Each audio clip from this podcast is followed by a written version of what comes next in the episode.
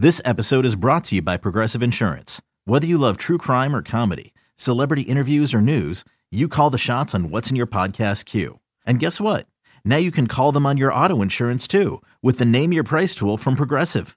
It works just the way it sounds. You tell Progressive how much you want to pay for car insurance, and they'll show you coverage options that fit your budget. Get your quote today at progressive.com to join the over 28 million drivers who trust Progressive. Progressive Casualty Insurance Company and Affiliates. Price and coverage match limited by state law.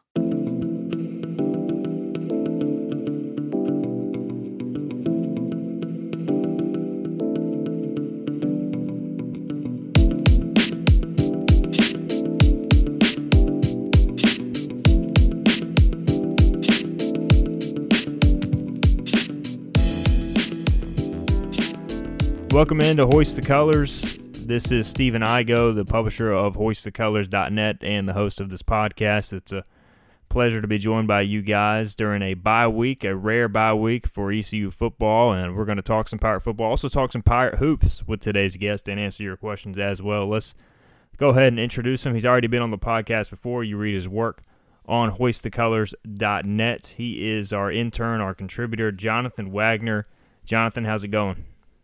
It's going pretty well. How about you?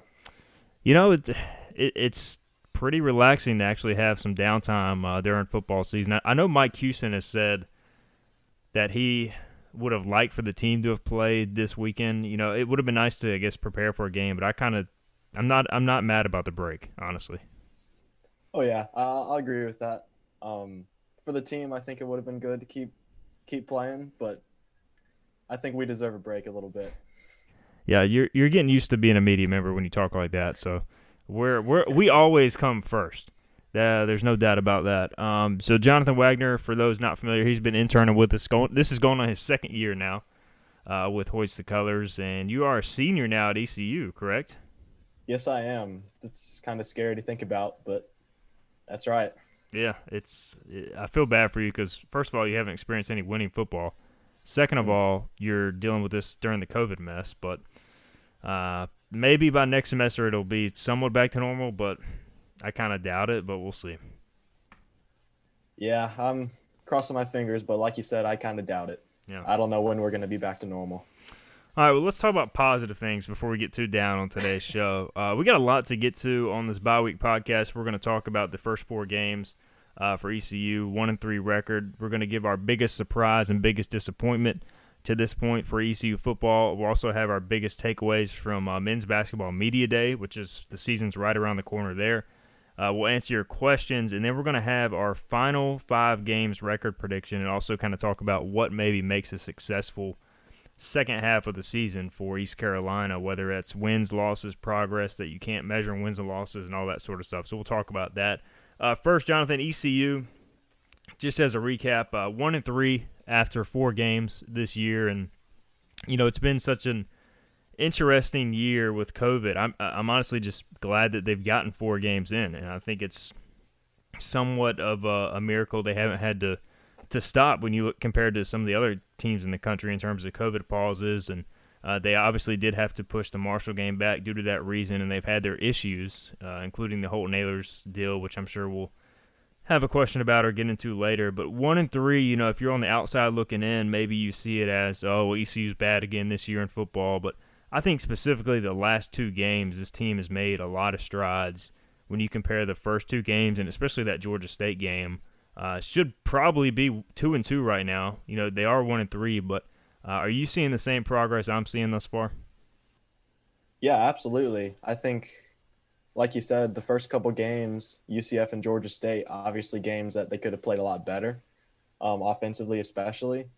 But the last two weeks, I mean, South Florida, that was a great all around team game. The offense showed up, the defense played exceptionally well.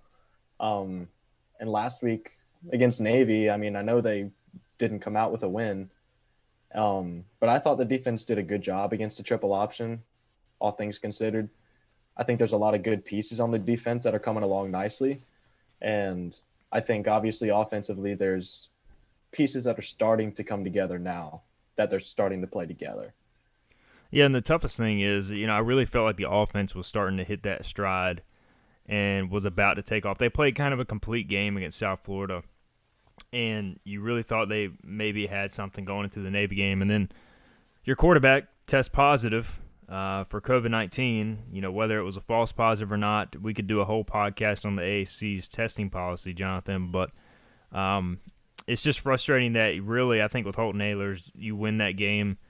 And I, I know some people have said you can't guarantee that, but I really believe how Navy plays defensively that EC was still able to run the football on them despite them trying to take away the run. So, uh, unfortunately, we'll never know. And hopefully, the, the, the you know they can get Ahlers back. Which, by the way, for those who are, aren't aware, he it sounds like he will be back for the Tulsa game. Uh, it probably will be cleared to play by this this weekend at the latest in the return to play protocol because he's already. I think today Thursday is his 10 day mark from testing positive, which is the uh, required isolation period for uh, for players who test positive. So I hate that for the offense, but you're right. The defense, man, the, the last two weeks in particular has really looked good. They've looked good against the run. They've had some major guys, uh, you know, in terms of emergence up front. I think those guys have really emerged in a big way.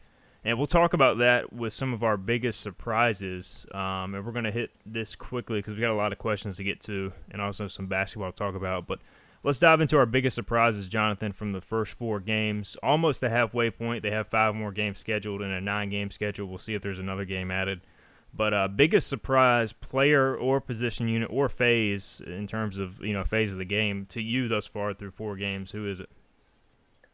I think I'm going to go with the obvious answer here, but it's Rahjai Harris. Um, we just found out he tweeted that it's pronounced Rajay. Yeah, but we've been messing up. But to me, he's really emerged back to back 100 yard performances against South Florida and Navy. Um, he, he's, he's a complete running back. He looks like what the Pirates have been looking for for a few years now. And he kind of came out of nowhere. I didn't really expect him to make as much of a difference when he did.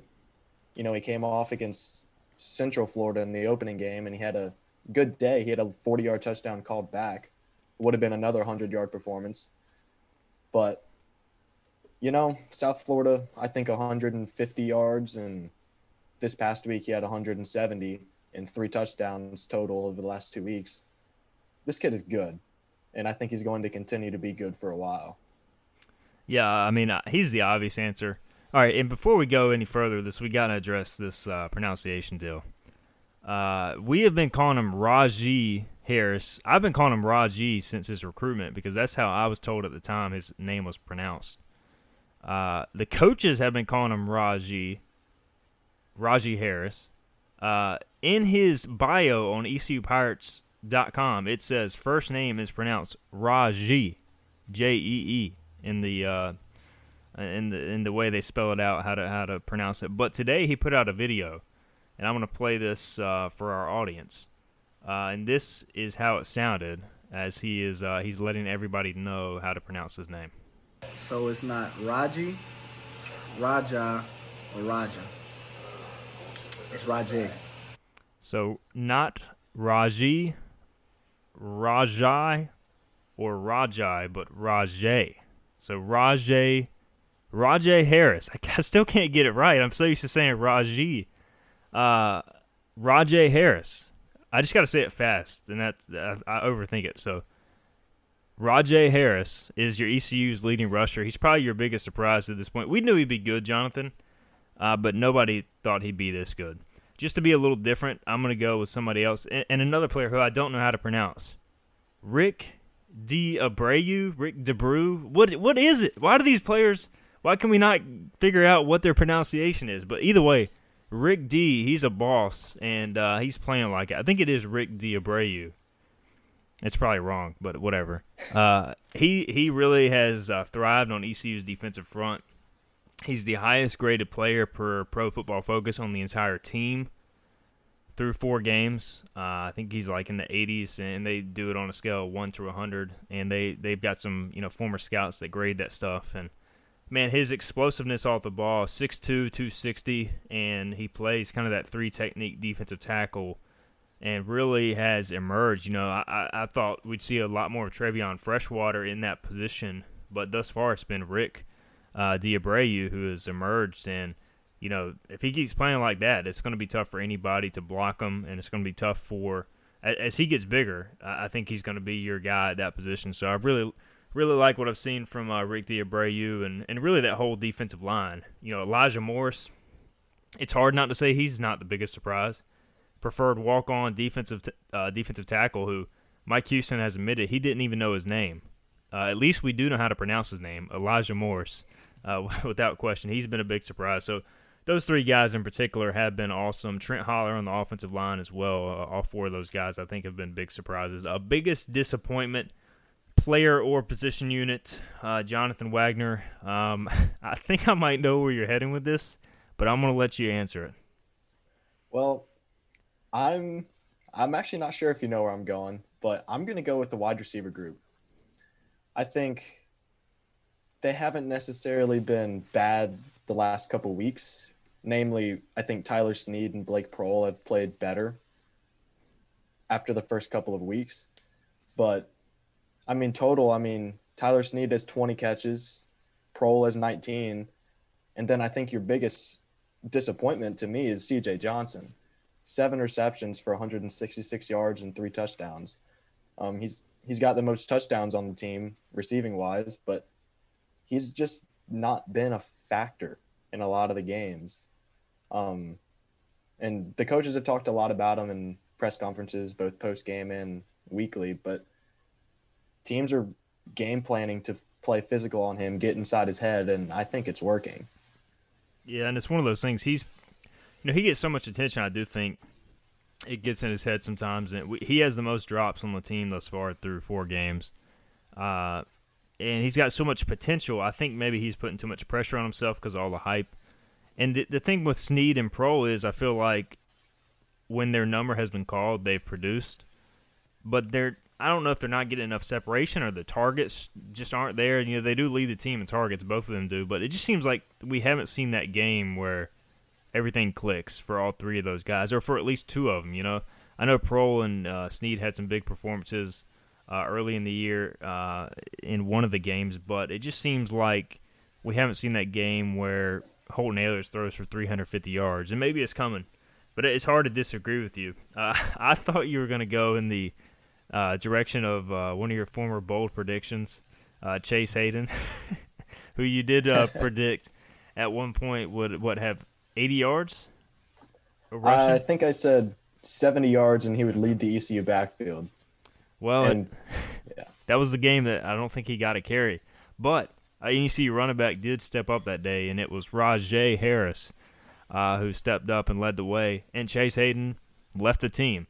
And I'm going to be frank here. He, uh, you know, it's it's officially an opt out, but he he quit the team because he wasn't going to play, or he wasn't playing. And uh, you know, the, the, unfortunate thing is, if he would have stayed with it, he would have played against uh, Navy because they were down Penix and Demetrius Mooney due to contact tracing.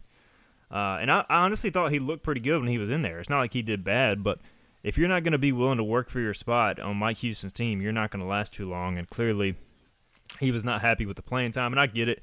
He came in as a transfer from Arkansas. I'm sure that he was promised a lot of playing time or, or at least the op- opportunity for playing time, but you got to come out and you got to earn it. And I, I, thought he did look good, but uh, clearly was not bought into the team if he's going to leave after three games. The one game he didn't get any carries. Uh, so Chase Hayden for me, my biggest disappointment. Also Nigel Knott in that same uh, realm, grad transfer from Alabama.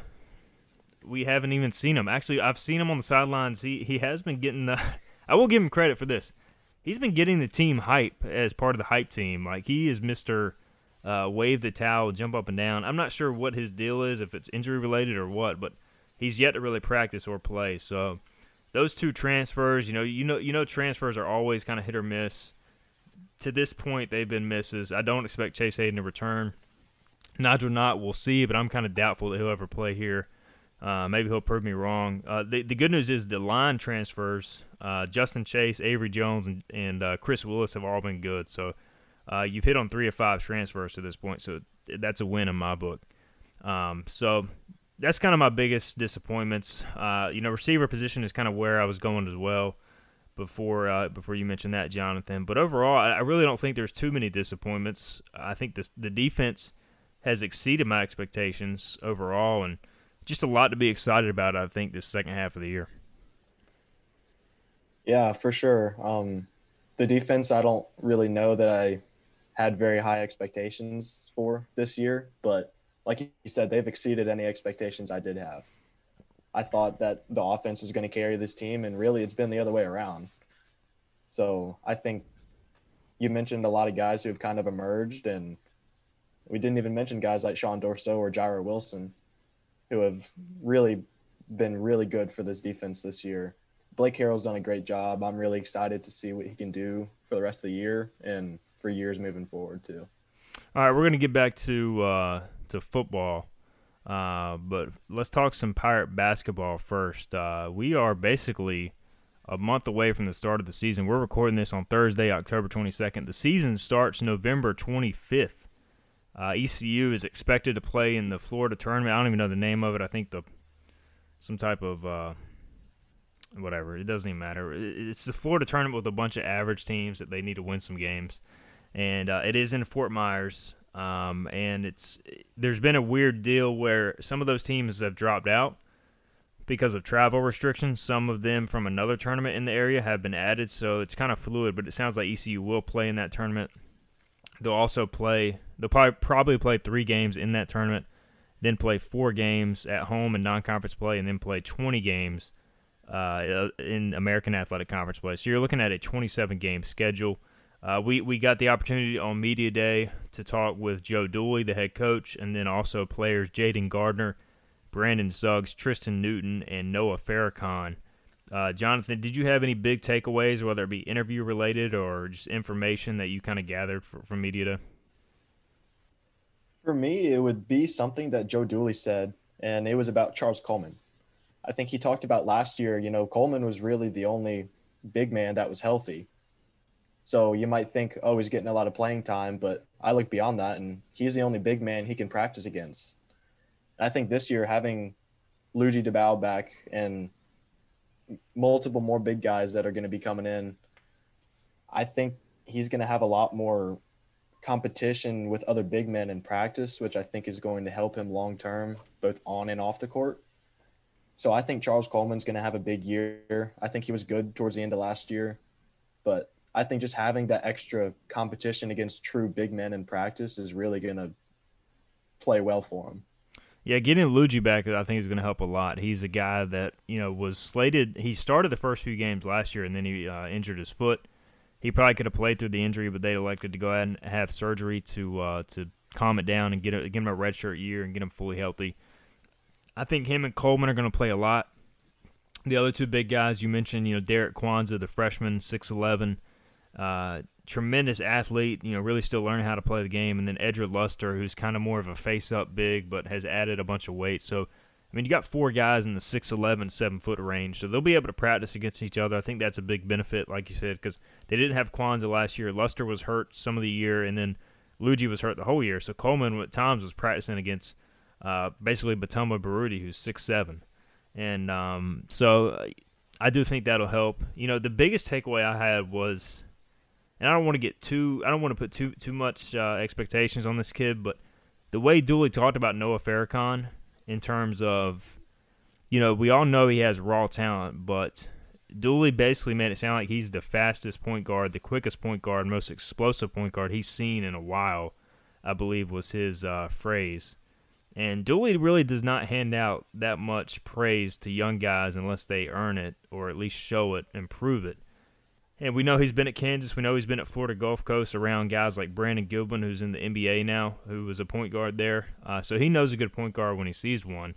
And for him to throw that praise out to Farrakhan, I think shows that he's got legit high upside, maybe even pro potential down the line. Now, the thing I've heard with Noah is extremely athletic, extremely gifted, but maturity, he's got to continue to mature. And I think as he goes through the American Athletic Conference year one, that's something we will see. Uh, and I'm I'm really interested to see how they how they dole out the point guard minutes. You're looking at Tremont Robinson, Tristen Newton, and Noah Farrakhan. That's three pretty good point guards. We know that Newton can play off the ball, but he got downhill at a high rate last year when the ball was in his hands. So I'm excited to see those three guys how they kind of dole it out. And then Jonathan, you had an article on Jayden Gardner and uh, kind of how he's planning to round out his game. And for anybody who wants to check that out, go to hoistthecolors.net. But um, what did you think of, of Jayden? He's clearly working on his shot and doing some different things, and, and he's been awesome. But it sounds like he can get even better. Right. I mean, Jayden talked about it a lot. He said all he's done is shoot. He shot the ball. He's tried to extend his range. He said that, I mean, part of coming with extending your range is trying to get used to, you know, your mid range shot again. Because when you extend your range, you're getting stronger. When you go and take a mid range shot, you might be too long on it. And he said he's working on a shot a lot. Um, he said they're going in, which is good. I think they need that from him. Um, and Dooley mentioned his defensive game as well and communicating. He needs to, he's playing the forward position. So Dooley said a lot of the play is going to be in front of him. So Gardner needs to be better communicating to the rest of the defense of what's coming because he can see everything that's happening on the court. And they seem optimistic that he's doing well. And I think it's hard to say that he's going to take the next step because he's been so good already. But I really think that if there is a next step to take, that he's going to be ready to do it. Yeah, it's hard to believe that he could be even better than what he is. I, I remember that Houston game last year where he stepped out and hit some threes and was doing everything. Like if, if he gets to the point where he's even you, you wrote it, you know, he's only a twenty percent career three point shooter. If he even gets into the high twenties or the thirty percent range at all, like that, I mean, he's an NBA level prospect. So uh, I hope it happens for him. You know, as long as he continues to do what he does, though, I think EC will be fine as long as the guys around him pick it up. You know, we didn't talk a, a, lot about J.J. Miles at Media Day, but I think he's a crucial part of this season. He shot the ball well last year down the stretch. Tyrie Jackson had that huge cold stretch where he missed like 28 consecutive threes or something, which plummeted his average. But he's a, he can be a decent three point shooter. Uh, Tremont Robinson White and and Bitumba Baruti are two guys who shot it well below their career averages coming from JUCO. So they just got to shoot the ball better. I think that's the key because they got size. They they have length defensively. I think if they can shoot it, they can surprise people. But uh, that's easier said than done. We'll see. Um, but uh, I think overall a lot to to take away, and I think it helps. Jonathan, you can weigh in on this. In a year with COVID and where things are weird, ECU to have basically all of its scoring back, 11 scholarship players back. How much does it help that familiarity? just in terms of you're going to have teams that maybe didn't get the chance to practice together or be around each other as much this offseason, whereas ECU pretty much knows exactly what it has. I think that's huge. I mean, you look at football right now, and all across the country, there's multiple programs that are going through, you know, an entire position group just being completely depleted, playing third third teamers. And you look at the basketball team, bringing back everyone. They've played together already for a year, like a year, like you said. And I think that's going to be key. I mean, let's let's be honest. We're we're not going to go through a whole year without a COVID situation. So I think having you mentioned a whole bunch of guards. They have four or five guards, true guards that can play and have all played together and have all started at times last year. Outside of Noah Farrakhan, obviously, as a freshman. But, you know, Tristen Newton, Tyrie Jackson, Robinson White, JJ Miles, they have a lot of guys that have both not even just experience in general, but starting experience and experience coming off the bench. So I think this year they're going to take that next step together because, like you said, they are very familiar with each other. Yeah, very excited about basketball season, and we'll see what the the process is as far as our media coverage for that once we get closer to the season and, and what the fan attendance will be like. We'll keep you up to date on hoistthecolors.net. All right, we're going to take your questions next. First, let's take a quick break, hear from our sponsors. We'll be back on the other side. You're listening to the Hoist the Colors podcast. Okay, picture this. It's Friday afternoon when a thought hits you. I can spend another weekend doing the same old whatever, or I can hop into my all new Hyundai Santa Fe and hit the road. With available HTRAC, all wheel drive, and three row seating, my whole family can head deep into the wild Conquer the weekend in the all-new Hyundai Santa Fe. Visit HyundaiUSA.com or call 562 for more details. Hyundai, there's joy in every journey. It's Kaley Cuoco for Priceline. Ready to go to your happy place for a happy price? Well, why didn't you say so? Just download the Priceline app right now and save up to 60% on hotels. So, whether it's Cousin Kevin's Kazoo concert in Kansas City, go Kevin, or Becky's Bachelorette Bash in Bermuda, you never have to miss a trip ever again. So, download the Priceline app today. Your savings are waiting. Go to your happy place for a happy price. Go to your happy price, Priceline. All right, welcome back to the Hoist the Colors podcast. Jonathan Wagner is with me. I'm Stephen Igo, the host of the show. All right, let's dive into your questions on the Hoist the Colors message board. Got a few from our members. Uh, Pat72JG asks, Who are some kids that we might sit well with in regards to replacing Dre Watson? So, good question. Um, for those that aren't familiar with the name Dre Watson, he was a decommitment uh, that was committed to ECU from uh, Moravian Prep originally, and then decided to reopen his recruitment. He's at Bull City Prep now, another um, prep school.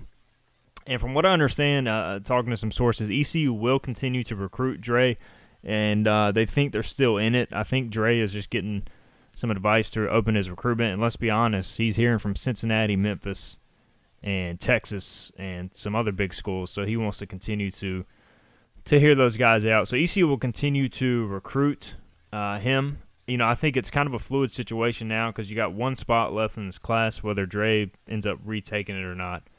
And uh, you would like to add an athletic big man, and he he was kind of going to be, you know, not some stick in the post. He was going to be a guy that moved all over the court and did a lot of things. So that's not an easy player to replace. You know, there's a guy, uh, four star. I don't know how to pronounce his name. Uh, Kalel Modling, I think, is how you somewhat pronounce it who has ECU in his top schools, who the Pirates are continuing to recruit. I don't know if he's quite athletic enough to fill the Watson void.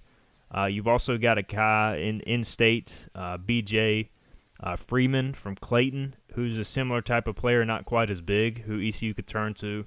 Uh, Jalen McDonald's another wing in state who's a similar type of player. So you got some guys on the board uh, regionally that could fit, or you could wait till the spring and try and see if any guys emerge late. But then you get in the danger of other schools doing the same thing, and it's always hard to sign quality players in the spring. So uh, it's still very early on in that process, but I think you know BJ Freeman's a guy to keep an eye on specifically in that type of role going forward. All right, uh, Bubba Pirate asks maybe this could be a VIP post rather than a podcast thing, but could you update us on what the staff is doing recruiting wise during the bye week uh, well, Bubba, you know they've sent out some new offers to.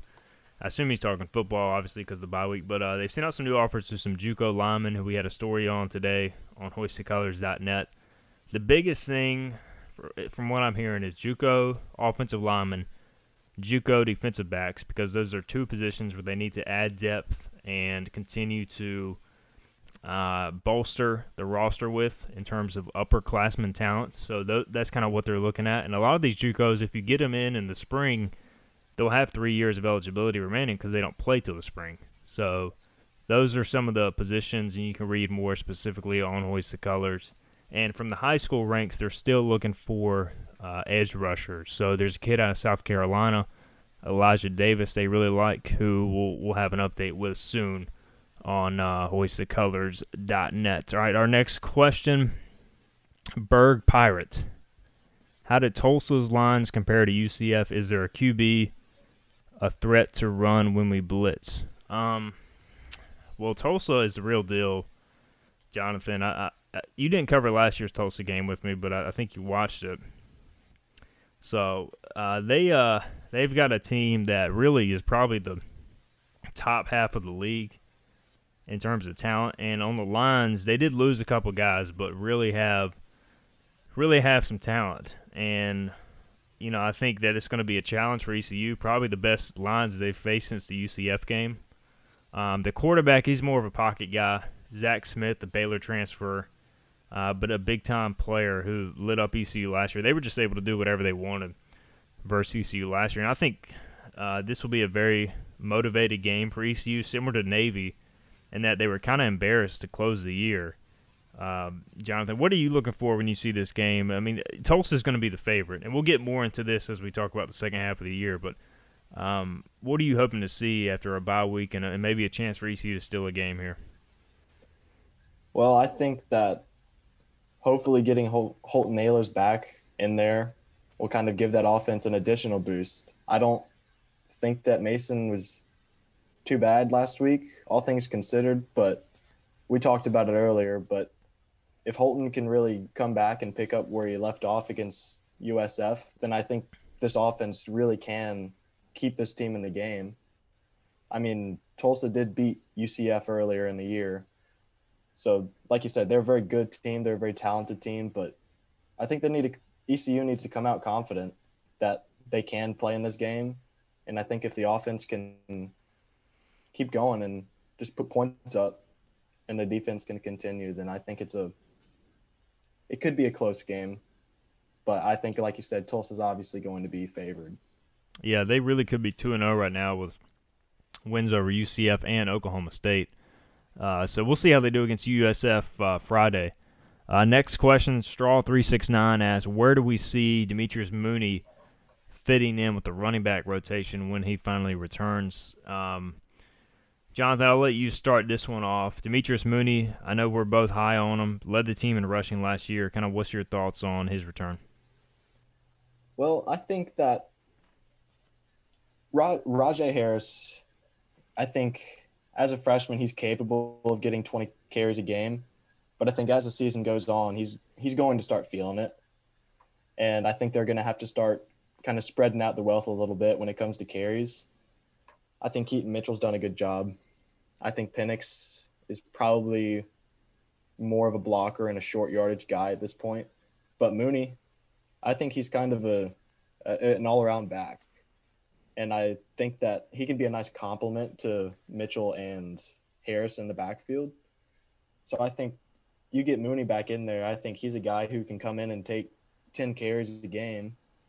He's obviously not going to get the work that he did last year, but I think he's still going to be very serviceable. And should it come to it, I think he's obviously going to be capable of carrying the load. And I think that's going to be big for the entire backfield, just knowing that they have him back. Yeah, still five games less left. You're going to have games probably where some of these backs miss, either due to injury um, or COVID, whatever. I mean, we just saw it with Penix and Mooney, where you really needed another back, and Hayden wasn't there because he left the team. Mitchell, from what I understand, really played that game banged up, and even Harris was a little slow to start the week. So, yeah, as they get more carries as freshmen, they're going to need guys to spell uh, spell them with. So I think Mooney will actually see a lot of a lot of work the second half of the year, uh, assuming that he gets out of this contact tracing deal and can work his way back. That's the problem. He, I think he's been in contact tracing or involved with COVID now like twice, and uh, so that that's got to be frustrating. It's been a frustrating year for uh, for Mooney, but still an extremely young guy. Um, ECU Salty Dog asked the last few weeks by circumstance we've seen Harry, Harris Raj, Rahjai Harris carry the ball around 20 times a game.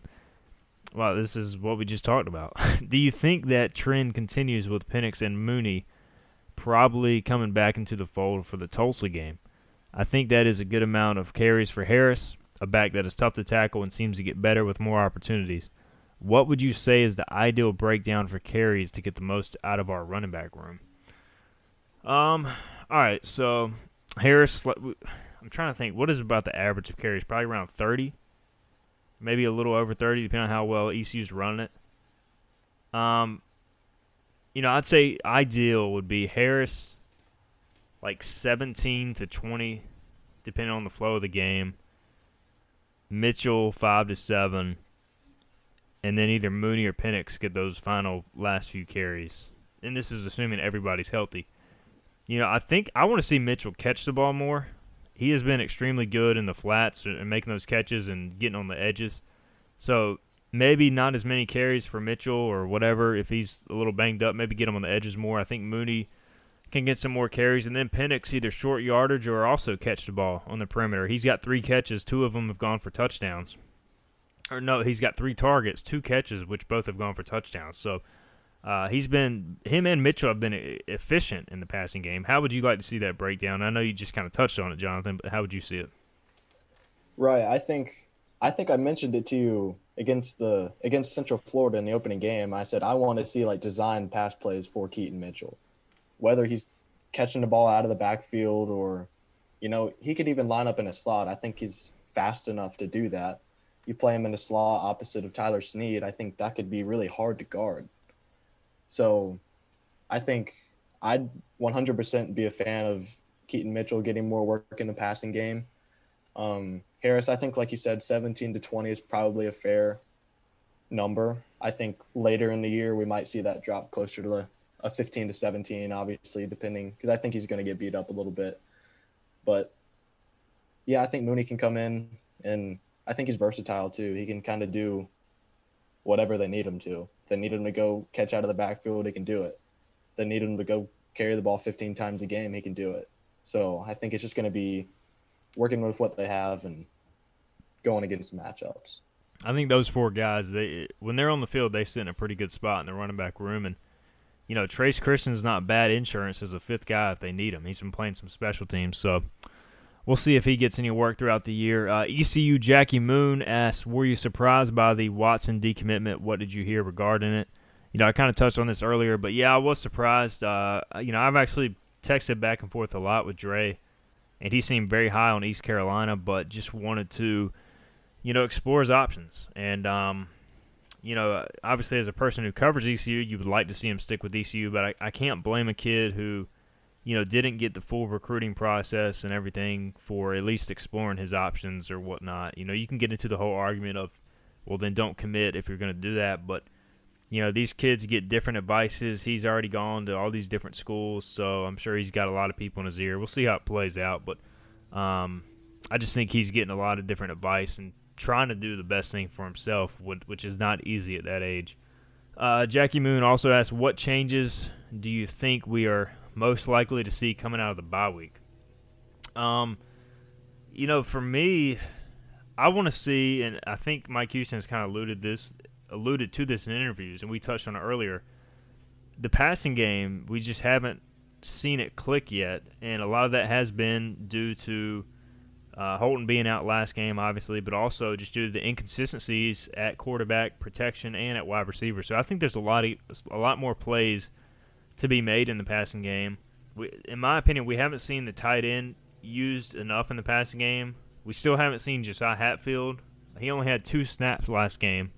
I don't know if he re-injured something or what, but uh, I still think there were some more plays to be had in the passing game, and that's where I think they'll make the most adjustments once they get Holton back coming out of the bye. What do you think, Jonathan?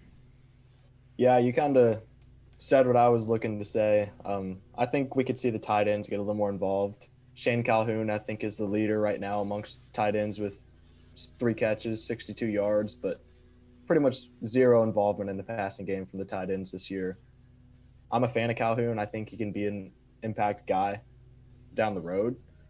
Um, and I just think we we've talked about it a lot, but just finding different formations, different ways to get guys like CJ Johnson involved, whether they have to line them up in the slot or they gotta just get motions going and find different matchups for them. I think that's going to be a real emphasis, and I think we're going to see that immediately coming out of the bye. Yeah, I think we'll see some maybe some younger guys on both sides of the ball get to play as well uh, which we'll get into a little later. Uh, Jackie Moon also asked who takes over the basketball strength and conditioning after losing the main co- coach for it. Uh, yeah, the former coach went to Georgia State. Um, I don't know. I honestly don't know who's taking over. I'll try to find out and get back to you, Jackie Moon. And uh, he also asked, uh, where do we stand on Hoist the Colors T-shirts? We stand right now. Is there's nothing in the works. Uh, maybe after the season, I'll try to put something together. You know, the problem is we just got the new logo. I've got some old Hoist the Colors T-shirts that I need to get rid of. If you want one, let me know and I'll uh, I'll send them your way. I got some in the attic, uh, which I'm sure your boy Joe Myanzik has one. Jackie Moon, so hit him up. He's got some extra ones, but uh, no, nah, I'll uh, I'll get back to y'all on Hoist the Colors T-shirts. Hopefully after the season we'll have something. Uh, he also asked you get you get to have a night out in the town with one coach from men's basketball and one coach from football. Who do you pick and why? Hmm. Now this is interesting. Uh, men's basketball. You know, I've talked to Joe Dooley a lot. I've talked to Steve Roccaforte a lot. I haven't gotten to know Antoine Jackson or George Wright Easy that well. But I'm still picking Steve Roccaforte because that dude just seems like a guy that you want to have a night out in the town with. Uh, football. Mike Houston seems like a pretty straight, straight cut, straight edge dude. I feel like he wouldn't act up too much. Man, maybe Donnie Kirkpatrick at his age. He seems like a, a ball of fire. Uh, what about you, Jonathan? You got any ideas? I think Coach Rock is the obvious answer for basketball. Um, for me, football, I'm gonna go with Blake Harrell. Okay. Through his through our zooms with him in our press conferences, he just seems like a pretty good dude. I feel like he could be pretty fun to go out with um, some night. So I'd go with Harrell. I think he'd be a good guy to hang out with. Get him away from his uh, his wife and, and all the girls at his house. Maybe he'll uh, he'll loosen up a little bit. But yeah, he seems like a good dude. The whole staff seems good, so hard to go wrong there. Uh, ECU, uh, CTERIP, this is another one I need a pronunciation guide on because I always mess it up. Gut feeling on seniors that would return next year in football. You know, this is a tough one because I don't know each of their academic situations. Like, are they going to graduate and then move on? Um, I know Omatosho wants to come back for another year, and he's in that grad student role. Um, but he actually had another year available before all this. You know, the, the most interesting names to me are, are, like a Bruce Bivens and Aaron Ramseur. Are they going to want to come back? You know, Ramseur's already been in the program. This is his fifth year. Uh, Bruce Bivens, this is his fourth year, so I could see him wanting to come back, depending on what happens. Um, offensive line guys, you got like Fernando Fry, Sean Bailey, who are both in their fifth or sixth years in college football. Maybe they want to move on. It's just I don't have the roster put up in front of me as we do this, Jonathan. I don't know if you do, but do you do you do any guys come to mind as far as maybe wanting to come back uh, as seniors? Uh, I don't have it pulled up either, but I think you mentioned Aaron Ramseur. I think he's really come on strong the last couple of weeks. So I think if he can continue to play at the level he has the last two weeks, then he's definitely a guy that I could see coming back.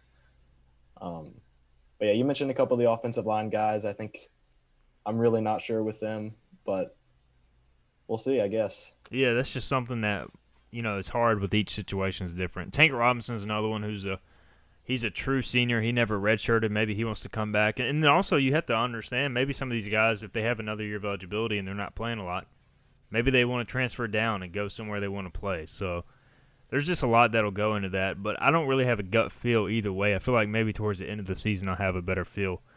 Um, Purple Hook says, "Who are some of the players that you expect to emerge and have a bigger role the latter half of the year?"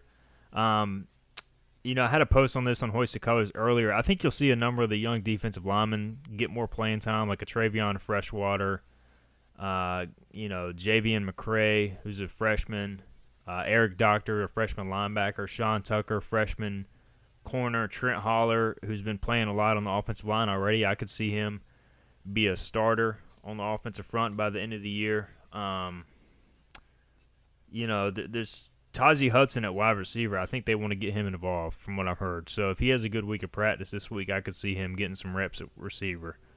Uh, any young guys, Jonathan, that, that you're looking forward to or that, that you've seen? Um, you just mentioned Hatfield. Yeah. When we talked to Donnie Kirkpatrick a couple weeks ago, he was really excited for him to come back, bring his speed back into the slot um, to kind of pair with Tyler Snead. So I think that if he can stay healthy and really get going on the field, that that could add another element, kind of another deep threat type of guy to the offense. So I think he's someone I could see playing a big role. We mentioned the tight ends and Demetrius Mooney, obviously. Yeah, those are some guys to watch out for. And our final question, which will go with our uh, our final segment in the show here, K Gun says, "How do you project the last five ga- five games playing out?" Well, that's a great question, K Gun, because we are about to project the last five games because we always nail our predictions, Jonathan, and you always nail your bold predictions. So, uh, all right. So these five games, I'm pulling up the schedule now. ECU sitting at one and three. Uh, at Tulsa on October 30th, Friday, uh, Friday night game. Tulane at home, at Cincinnati, at Temple, and then SMU. And uh, we'll go. I tell you, we'll go through each one of these and predict a winner loss. I'm just gonna say off the off the hoof. Not seeing a whole lot of wins here, but but if this team plays like they have the last two games, I think they can win some of these games. But this is just a brutal schedule. Uh, so so let's dive into it, Jonathan. At Tulsa, uh, the Golden Hurricane have only played two games at this point. They'll have three in their book in, in their hats by tomorrow night. Probably a win over South Florida, but it's a road game, so you never know. Uh, Tulsa Friday night before Halloween. What do you think? Well, before I get into it, like you said, my, I don't have a good track record with predictions. Yeah, so probably everything we pick, just uh, just take the opposite. Yeah, I mean, you think I picked Chase Hayden and got zero carries. I picked a tight end to break out, had zero catches combined. So, but going back to Tulsa, not only is it the night before Halloween on the road, tough game, but it's a 9 p.m. game too. So, I don't know how that's going to affect the team with a really late start. But for me, I, I, I don't see it. I'm gonna pick a Tulsa win there. Yeah, I'm the same way. I think this game will be much closer than last year, but I think Tulsa's too good. Uh, I think they really are that good and will compete for the top of the conference. I don't think they'll win it, but I think they're good enough to compete for it. So I'm going Tulsa at home in a close one. I think I think this will be similar to Navy in that ECU is going to have this game circled because I think they were embarrassed by how last year ended at home. So I think they'll be very motivated. And I wouldn't be shocked if they won, but I, I'm not going to pick it. Uh, that would drop them to to one and four, uh, and then they come home to face Tulane on a Saturday on November seventh. And uh, Jonathan, how do you feel about the Green Wave coming to town? I think um, first you look at that game. They have the ECU has an extra day of rest as well, coming off of a Friday night game. Um, that's another tough one. I mean, I think that's a very winnable game, but I also look at Tulane and in their losses to Navy and SMU, they lost by a combined six points. So they're competitive. That's a game I want to say that ECU will win, but I think I'm going to go with a Tulane loss, although I'm very reluctant. Or Tulane win, sorry. So I lost to Tulane. You've got ECU going to one and five. Ah, Tulane is a weird team, man. I Willie Fritz is a hell of a coach. Uh, he's done a great job there, but I think ECU. I think they'll be close versus Navy. Obviously, they were, and be close versus Tulsa, and then they'll break through with the win over Tulane and get to two and four. I don't think it'll be a program-changing win because ECU historically has had a lot of success against Tulane, but they've still Tulane still beat ECU the last two times they've played, so it would be a big win. And Willie Fritz's I think fourth or fifth year there, and Mike Houston's second year here. So I give him a close win, but uh, I don't. You know that's far from a guarantee. Tulane probably will be favored in that game unless ECU plays really well at Tulsa. So uh, and then the following week. Short turnaround at Cincinnati, which is ranked, I think, in the top 10 right now on a Friday night. ESPN two, seven thirty kickoff. Much better than nine o'clock, but still a tough road trip. I think we both know we're we're picking this one. Tough game, short day of rest, short a day, as opposed to an extra day last week. But Cincinnati, they've given up 37 total points. I, Jeez. I, I can't I can't pick ECU. I don't think it's going to be as close as last year personally. I think Cincinnati's a lot better, which is hard to say, but I think Cincinnati's a really good team. I I can't see ECU winning that one. Yeah, on the road it's going to be cold. It's going to be tough. Uh, maybe ECU plays with confidence because they played them close last year, but I think that can also work against ECU in that Cincinnati's defense, which is very good, is going to remember giving up 535 passing yards to Holton Ahlers, and I think they play a good game. I think Cincinnati wins this one.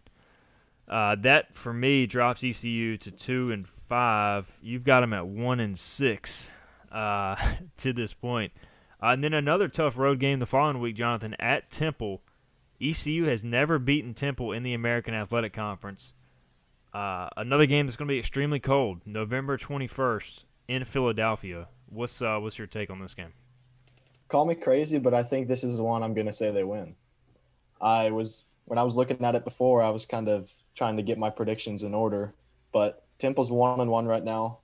Close loss to Navy, close win over South Florida. I I think that's going to be one of those late season games they're going to be coming off of another extra day of rest after the Friday night Cincinnati game. Um, but I think at the very least, I think it's going to be a lot closer than it has been in years past. But I don't know what it is. Just my gut kind of told me to pick an ECU win there, so that's what I'm going with. Yeah, I think this is the year. I I do this every year and I always regret it. And I did not pick ECU over Temple in any of my preseason predictions for this very reason. Because I always pick ECU to beat Temple and I always regret it. But this is the year, folks, that ECU beats Temple in Philly. And they're not just going to beat them, they are going to rout them on the road because ECU, I think, is trending up, Temple trending down. Uh, and uh, I'm going to give the Pirates the win. I probably will regret this, but oh well. I'm taking the Pirates, and that moves them in my pick to three and five, and you've got them at two and six. Right. And then we'll wrap it up. Uh, SMU at home, November 28th. A game that last year ECU could have won on the road on the road in Dallas uh, came up short in a very competitive game. Um, SMU right now undefeated. What do you think about the Mustangs coming to town? I think they are very, very good. I, like I said with Cincinnati, we played them. We played them very well last year, but to me, I think SMU is going to win the conference. Personally, um, bold. Yeah. Um, so now they definitely won't win the conference. Right. but I mean, when I wrote when I wrote down a note, I my only note was they look really good. Loss. So I just I don't I don't see it in the last game of the season potentially. I guess we don't really know that for sure, but I I can't pick ECU in that game. All right, so you got them finishing at two and seven. I've got a really weird feeling about this game, Jonathan. I don't know if I'm going to pick it. I can't pick it. I'm picking SMU to win, but SMU is coming to. I think a lot of it has to do with where SMU is in, in, the conference standings. If they have a lot to play for this game, I think you get SMU's best shot. Let's say they're what six and two, and they they don't have a chance to win the championship, and they're coming to Greenville, North Carolina for the post Thanksgiving game in front of 3,500 people. I don't think you're going to get SMU's best shot on a cold, wintry day in Greenville versus Dallas. And I think ECU could win this game. But because I do think SMU plays a pretty finesse style of football, and Mike Houston has his team going physical. And I think that's something they could struggle with. But all that said, I'm still taking SMU. It's a safe pick. And I've already taken one dumb pick by picking ECU over Temple. So I'm going to leave it there. I've got the Pirates finishing 3 and 6. Jonathan, you've got them at 2 and 7. And before we get out of here, honestly, I'm not too wrapped up in the wins or losses this second half of the year. And I don't think anybody should be. And I know that at the end of the day, they keep scoring. It's important. But to me, it's all about the process. And I said this from the beginning of the season. I want to see these young guys continue to get better and the culture continue to be established. Next year is a year I'm measuring true progress off wins and losses. How do you feel about that? What do you really want to see the second half of the year to, to make you feel good about the future of the program? Yeah, I completely agree with you. Um, next year is the, the year where I think it's better to judge based off purely wins. But this year, I think the team needs to stay bought in. I think it's really tough this year with obviously COVID stuff going on, and we're going to have more situations down the road. It's inevitable. So I think just staying bought in, um, staying committed, and not giving up, and especially if you're a guy who's not really playing that much right now. We talked a lot about guys who could step up in the second half, but the team's going to need depth as we get into these tough Cincinnati, Temple, SMU games. We're going to need depth. And if these younger guys who maybe aren't playing right now aren't bought in when we get to that point of the year, then those games are going to be a lot worse than I guess than I predicted. So yeah, and that's the thing is I, I want to see these games be competitive, and I want to see ECU get over the hump and win some of these games. You know, if they finish three and six with wins over USF, Temple, and Tulane, that's a step in the right direction. That's three conference wins that they haven't had since 2015, even in a shortened year. Uh, so that would be a big step. Now, if you could if you can win a Tulsa, Cincinnati, or SMU, then that's a that's a signature win that Mike Houston's been looking for. One that they were close to getting last year. So I certainly won't rule it out. I think this staff is legit. They can outcoach other staffs at times, and uh, if the players can pull off some amazing plays, maybe they can do it. So we'll see. A lot to look forward to, and, and I think Pirate Nation is looking forward to this second half of the year. We'll see how it plays out. All right, Jonathan. Well, that'll do it for our show. Again, thanks for, for joining us, man. And um, I think a lot to look forward to to going forward. We'll get you back on the program again, of course, but uh, appreciate your time on, on, on today's program. Yeah, man. Thanks for having me. Um, looking forward to the rest of the year. Looking forward to basketball season getting started and just having more stuff to bring out to the fans. Yeah, should be fun. That is Jonathan Wagner. I'm Stephen Igo. You've been listening to the Hoist the Colors podcast. We'll talk to you next week before ECU and Tulsa.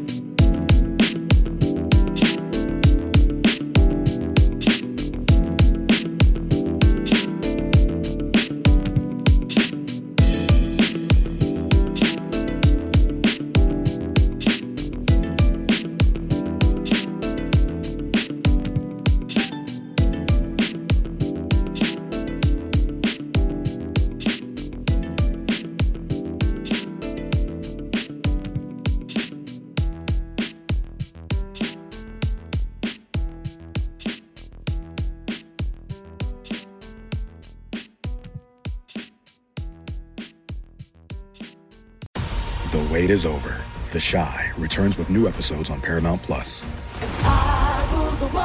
What brings you to the show? Opportunity. Everybody get down!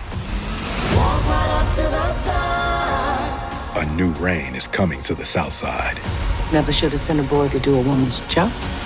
The Chi. New episodes now streaming. Visit ParamountPlus.com slash The Chi to get a 50% discount off the Paramount Plus with the Showtime annual plan. Offer ends July 14th. The subscription auto-renews. Restrictions apply.